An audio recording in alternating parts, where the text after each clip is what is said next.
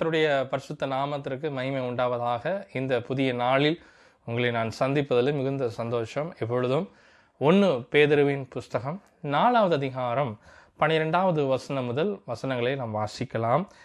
பிரியமானவர்களே உங்களை சோதிக்கும்படி உங்கள் நடுவில் பற்றி எரிகிற அக்னியை குறித்து ஏதோ புதுமை என்று திகையாமல் கிறிஸ்துவின் மகிமை வெளிப்படும் போது நீங்கள் கழிகோர்ந்து மகிழும்படியாக அவருடைய பாடுகளை நீங்கள் பாக்கியவான்களானதால் சந்தோஷப்படுங்கள் என்று எழுதியிருக்கிறது. பதினான்காவது வசனத்தை நாம் வாசிக்கும் பொழுது நீங்கள் கிறிஸ்துவின் நாமத்து நிமித்தம் நிந்திக்கப்பட்டால் பாக்கியவான்கள். ஏனென்றால் தேவனுடைய ஆவியாகிய மகிமையுள்ள ஆவியானவர் உங்கள் மேல் தங்கியிருக்கிறார். அவர்களாலே அவர் தூஷிக்கப்படுகிறார். உங்களாலே அவர் மகிமைப்படுகிறார். ஹalleluya. ஆம் பிரியமானவர்களே கிறிஸ்து உங்கள் நிமித்தமாக நம் நிமித்தமாக அவர் மகிமைப்படுகிறார் என்று வசனம் சொல்கிறது. எப்படி மகிமைப்படுகிறார்? நாம் கிறிஸ்துவுக்காக பாடுகளை சகிக்கும் பொழுது.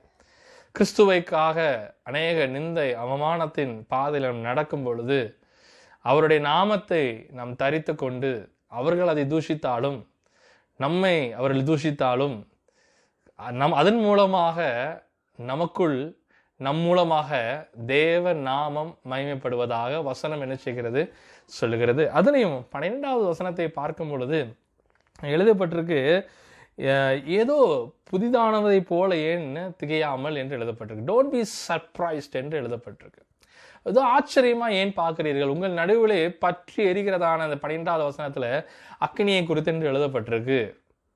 சோதனை குறித்து அங்கே நினைச்ச காரியங்கள் எழுதப்பட்டிருக்கிறது.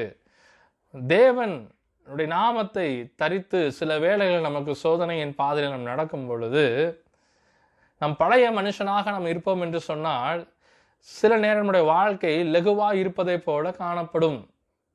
ஆனால் என்று கிறிஸ்துவை ஏற்றுக்கொண்டு கிறிஸ்துவை போல தேவ ஆவியானவர் நம்மளை நடத்துவதன் வழியாக நாம் நடக்கும் பொழுது அநேக நேரங்களில் சோதனைக்குள்ளாக இல்லை என்றால் தேவன் அனுமதிக்கிறதான அந்த பாதையிலே நாம் நடக்கும் பொழுது அநேக அவமானங்கள் வருவதற்கான வாய்ப்புகள் உண்டு. அதன் நடுவிலையும் அதை நீங்கள் பார்க்கும் பொழுது ஆச்சரியமாய் பார்க்காதபடி அது டிஃபால்ட்டாக உள்ளது. எப்படி ஒரு உதாரணத்துக்கு உங்களுடைய உங்களுடைய உறவினர் ஒருவர் இல்லை என்றால் உங்களுடைய வெகு நாள் கழித்து உங்களுடைய தாயாரை நீங்கள் பார்க்குறீங்க உங்களுடைய தகப்பனாரை பார்க்கிறீர்கள் வெளியூர் சென்று விட்டு வரும் பொழுது அப்படின்னு சொன்னால் அவர்கள் மிகுந்த ஆவலோடு காணப்படுவார்கள் மிகுந்த சந்தோஷமாய் காணப்படுவார்கள். இல்லை என்றால் நீங்கள் பெற்றா இருப்பீர்கள் என்று சொன்னால் உங்களை நேசிக்கிறதான பிள்ளைகள் நீங்கள் வீட்டுக்கு திரும்பி வரும்பொழுது மிகுந்த ஆவலோடு அவருடைய அவங்கள வந்து ரிசீவ் பண்ண வரதை முடியும்? பார்க்க முடியும். அதை குறித்து நம்ம ஆச்சரியப்பட வேண்டிய அவசியம் இல்லை. ஏனென்றால் அவர்களுக்குள்ளாக உங்களை குறித்து இல்லை நீங்க உங்களுக்குள்ளாக அவர்களை குறித்து அந்த அன்பு இருக்கிறபடியினால் அந்த பாசம் இருக்கிறபடியினால் அவை என்ன செய்கிறது? செய்யக்கூடுகிறது. அதே போலவே தான் கிறிஸ்துவின் அன்பு நமக்குள்ளாக இருக்கிறபடியினால் எப்படி கிறிஸ்து பாடுபட்டாரோ எப்படி அந்த பாடு நிமித்தமாக அவருக்கென்ற ஒரு மகிமை பிதாவானவர் ஏற்படுத்தினாரோ நாமும் அந்த மகிமைக்குள்ளாக நமக்கும் ஒரு பங்கு என்ன செய்கிறது? இருக்கிறதாக வசனம் என்ன செய்கிறது? சொல்லுகிறது. பாருங்க கிறிஸ்துவின் மகிமை வெளிப்படும் பொழுது நீங்கள் களி கூர்ந்து மகிழும்படியாக அவருடைய பாடுகளுக்கு நீங்கள் பாக்கிய பங்குள்ளவர்களாக என்ன செய்கிறீர்கள்? இருக்கிறபடினால் சந்தோஷப்படுங்கள் என்று எழுதப்பட்டிருக்கு. ஐயா நீ உபத்திரவத்தின் பாதையில போகும் பொழுது என் சகோதரனே சகோதரியே நீ நெருக்கத்தின் பாதையில் நீ நடந்து கொண்டிருக்கும் பொழுது கிறிஸ்துவை ஏற்றுக்கொண்ட பின்பு இல்லை என்றால் கிறிஸ்துவின் நிமித்தமாக சுவிசேஷ நிமித்தமாக நான் இன்னலுக்குள்ளாக இருக்கிறேன் என்று சொல்லும் பொழுது நீங்கள் ஒன்று புரிந்து கொள்ள வேண்டும் அவர் மகிமையாய் வெளிப்படும் அந்த நாளில் உங்களுக்கென்று ஒரு சந்தோஷம் என்ன செய்யப்படும்? காணப்படும். அந்த சந்தோஷத்துக்கு நான் பங்குள்ளவனா இருக்கும்படி அவருக்குள்ளாக தேவன் எனக்கு நியமித்திருக்கிறதான பாடுகளுக்குள்ளாக நான் பங்குள்ளவனாக என்ன செய்கிறேன் இருக்கிறேன் என்று வசனத்தை என்ன செய்தோம்? பார்த்தோம். அப்ப நாம் சந்தோஷப்பட வேண்டியதாக என்ன செய்தது இருக்கிறது? அதனாலதான் வசனம் சொல்லுங்க தைரியமா சொல்லுகிறது. ஒருவன் கிறிஸ்துவின் இரு ஒருவன் கிறிஸ்துவினான இருபடிந்தால் பாடுபட்டால் வெக்கப்படாதிருங்கள். அது நிமித்தம் தேவனை மகிமைப்படுத்த கடவான் என்று வேதம் என்ன செய்கிறது? சொல்லுகிறது. நாலாவது அதிகாரம் பதினாறாம் வசனத்தை வாசிக்கும் பொழுது கிறிஸ்துவனாக இருந்து பாடுபடுவான் என்று சொன்னால் வெக்கப்படாதீங்க வேதம் சொல்கிறது வெக்கப்படாதே ஏன்னா அது நிமித்தமா உனக்கு மகிமை இருக்கிறது. அதனாலதான் பதினான்காம் வசனத்தில் சொல்லப்படுது ஒருவன் பாருங்க சிலர் என்ன செய்கிறார்கள்? அவர்களை தூஷிக்கிறார்கள். கிறிஸ்துவை தூஷிக்கிறார்கள். நீங்களோ உங்கள் மூலமாக அவர் மகிமைப்படுகிறார். எத்தனை பேர் இந்த நாளில் சொல்ல முடியும்?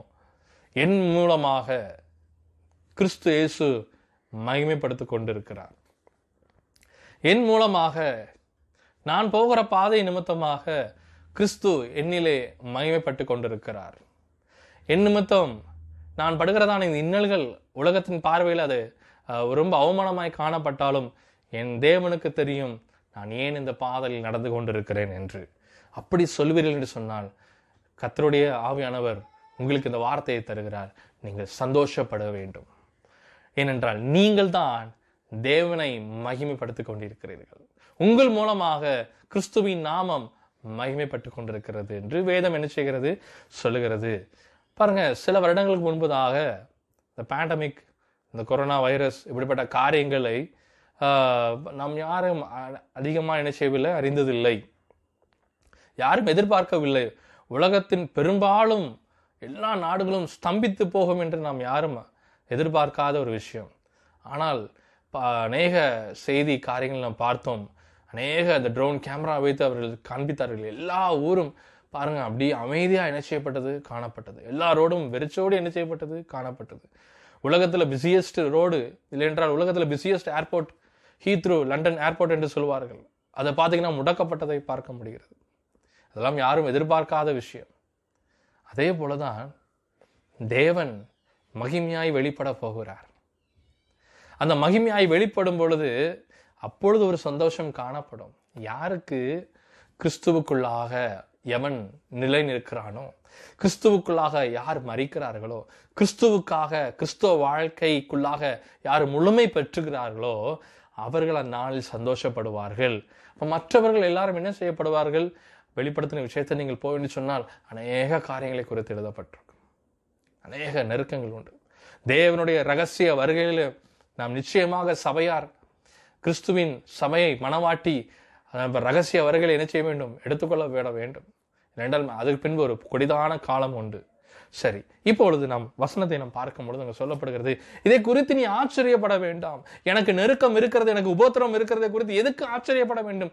இட்ஸ் அ நார்மல் திங் ஒரு கிறிஸ்தவனா இருக்கும் என்று சொன்னால் அது ஒரு சராசரியான ஒரு சாதாரண விஷயமாக இருக்கிறதாக வேதம் என்ன செய்கிறது? சொல்லுகிறது.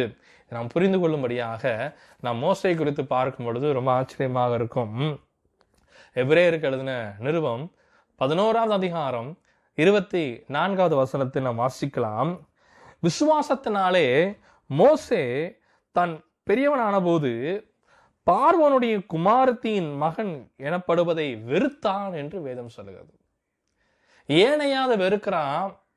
அநேகர் இந்த உலகத்தின் மேன்மைக்காய் ஓடி ஓடி அநேக காரியங்கள் செய்து கொண்டிருக்கிறார்கள். மோசையின் நாட்களிலும் அப்படி காணப்பட்டிருக்கு. ஆனால் மோசையோ அவனுக்கு கிடைத்ததான காரியம் மேன்மையான காரியத்தை பாருங்க பவுல் சொல்வதைப் போல லாபமான அனைத்தையும் நஷ்டமும் குப்பையும் என்று கிறிஸ்துவை அறிகிற அறிவிற்காக அவன் எண்ணுகிறான்.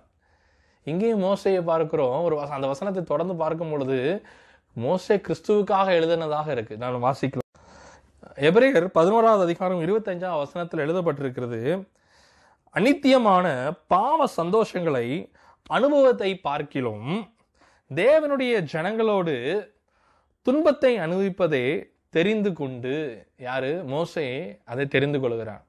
அனித்தியமான பாவத்தின் காரியத்திற்கு அவன் இடம் கூடாமல் சந்தோஷத்திற்கு இடம் கொடாமல் இந்த உலகத்துல கிறிஸ்துவோடு இல்லை என்றால் கிறிஸ்துவுக்காய் வாழ்க வாழ்க்கை கிறிஸ்துவ வாழ்க்கை. எவன் கிறிஸ்தவன்?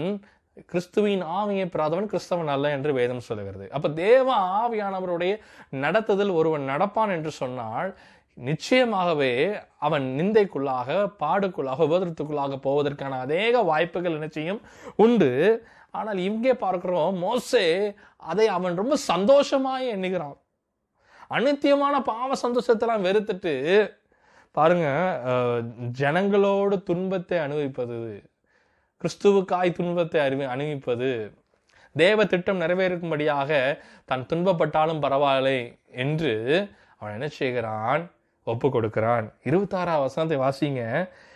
இனி வரும் பலன் மேல் நோக்கமாக இருந்து எகிப்தில் இருந்த பொக்கிஷங்களிற்குள் பொக்கிஷங்களிலும் கிறிஸ்துவின் நிமித்தம் வரும் நிந்தையை அதிக பாக்கியம் என்று எண்ணினான். ஐயா மோசே வாழ்ந்த நாட்களுக்கு அப்புறம் தான் கிறிஸ்து வருகிறாரு. ஆனா இங்கே சொல்லப்படுகிறது கிறிஸ்துவுக்காக அதை எல்லாம் என்ன செஞ்சானாம்? எகிப்தில் உள்ள எல்லா மேன்மையும் குப்பையும் என்று எண்ணி ஜனங்களோடு பாடுபடும்படியாக கிறிஸ்துவுக்கா என்று எழுதப்பட்டிருக்கிறது. ஐயா கிறிஸ்து மோசைக்காக அந்த நேரத்தில் என்ன செய்யவில்லை? ரத்தம் சிந்தப்படவில்லை. ஆனால் உங்களுக்காகவும் எனக்காகவும் என் இயேசு நம் இயேசு ரத்தம் சிந்தி இருக்கிறார் என்று சொன்னால் நாம் எவ்வளவு கிரயம் செய்ய வேண்டியதாக இருக்கும். மோசை இவ்வளவு காரியம் செய்ய முடியும் என்று சொன்னால் எனக்காக உங்களுக்காக ரத்தம் சிந்தினதானதை? இயேசுவுக்கு நாம் எவ்வளவு செய்ய வேண்டியது அதிக நிச்சயமாக இருக்கிறது. அவன் அனுபவித்தானாம். கிறிஸ்துவுக்காய் துன்பத்தை அனுபவித்தான் கிறிஸ்துவுக்காய் நீங்கள் எதை செய்து கொண்டிருக்கிறீர்கள்? மோசையின் மூலமாக கிறிஸ்துவின் நாமம் இன்றும் மகிமைப்பட்டு கொண்டிருக்கிறது. தேவனுடைய நாமம் மோசையின் மூலமாக மோசையின் நிமித்தமாக அநேக தேசங்கள் முழுவதும் யகோவா தேவனுடைய நாமம் உயர்த்தப்பட்டது. அப்போஸ்கள் நிமித்தமாக பாருங்க கிறிஸ்துவின் நாமம் அநேக தேசங்களில் உயர்த்தப்பட்டது. இன்னும் உயர்த்தப்பட்டு கொண்டிருக்கிறது. நம்மை கொண்டும் கத்தர் அப்படிப்பட்ட காரியங்களை செய்யும்படியாக அவர் விரும்புகிறார். ஆகையால் கத்தர் தனக்கென்று ஒரு ஜனத்தை ஏற்படுத்தி வைத்திருக்கிறார். அவர்களை கொண்டு அவர்களை உருவாக்கி கொண்டிருக்கிறார். நீங்கள் நினைக்க வேண்டாம் எனக்கு மட்டும் ஏன் இந்த பிரச்சனை? எனக்கு மட்டும் ஏன் இந்த பாடு? என்னோடு வேலை பார்ப்பவர்கள் எல்லாரும் சந்தோஷமா இருக்கிறார்கள். ஆனால் நான் வேலை பார்க்கறதான பாருங்க எனக்கு மட்டும் ஏன் இப்படி? என்னுடைய உறவினர்கள் என்னோடு கூட பிறந்தவர்கள் என்னோடு ஐக்கியமா இருக்கிறவர்கள் எல்லாரும் நன்கா இருக்கிறார்கள். ஆனால் எனக்கு மட்டும் அப்படி? மோசி அப்படி நினைக்கவில்லை. அவன் சந்தோஷமா எண்ணினான். பவுல் மிகுந்த சந்தோஷமா எண்ணினார். அவர் குறித்து மேன்மை பாராட்டவன் என்று சொன்னால் கிறிஸ்துவுக்காக பாடுபட்டதை நான் மேன்மையாக அவர் என்ன செய்கிறார்? எண்ணுகிறார். பெரிய பட்டியலே போடுகிறார். அதில் ஆபர்ஹாமை முதலாவது என்ன செய்கிறாரு? சொல்லுகிறதை பார்க்க முடியும். இருபத்தி ஏழாம் வசனத்தை நாம் வாசிக்கும் பொழுது விசுவாசத்தினாலே அவன் அதிரிசிரமானவரை தரிசிக்கிறதைப் போல உறுதியாயிருந்து ராஜாவின் கோபத்துக்கு பயப்படாமல் எகிப்து விட்டு என்ன செஞ்சானாம்? போனானாம்.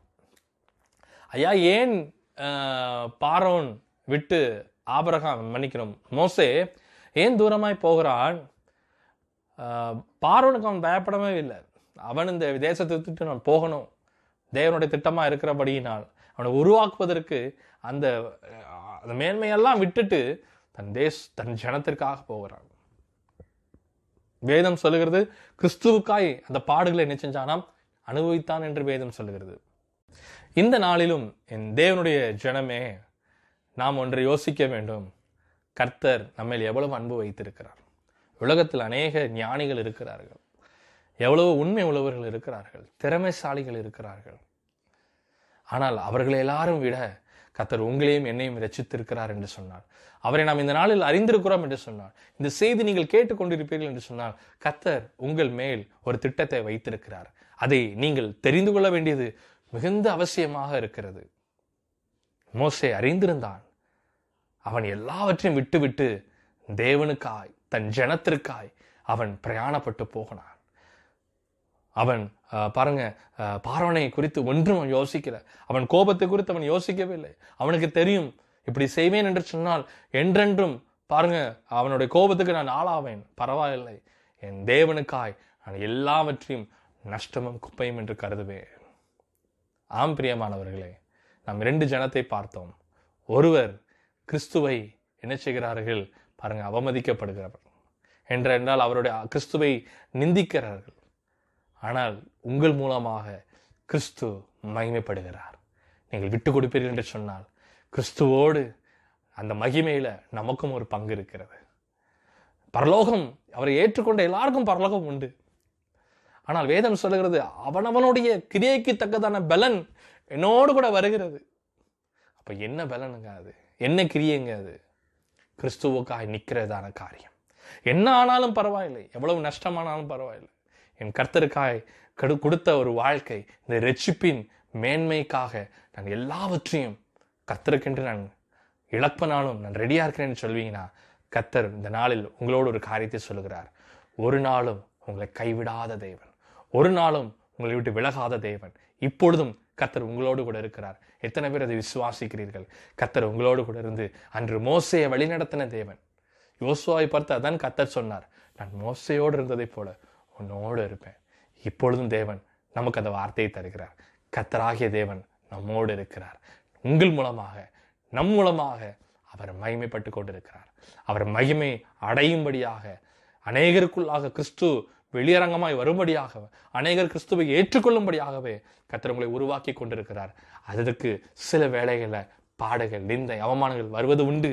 ஆனால் இது எல்லாம் சந்தோஷத்தோடு அவருடைய மகிமைக்காக கத்தர் நமக்கு வைத்திருக்கிற மகிமைக்காக அவரை சந்தோஷப்படுத்துவதன் நோக்கமாக அதை நாம் பார்ப்போம்னு சொன்னால் இதெல்லாம் லகுவாய் மாறிவிடும். நமக்கு முன்பதாக கிறிஸ்துவை வைப்போம். உலகத்தை அல்ல மனிதர்களை அல்ல நம்மை நேசிக்கிற உண்மையான தேவனை நமக்கு முன்பதாக வைத்து ஓட்டத்தை ஜெயமாய் முடிப்போம். கத்தர் உங்களை ஆசீர்வதிப்பாராக. ஆமே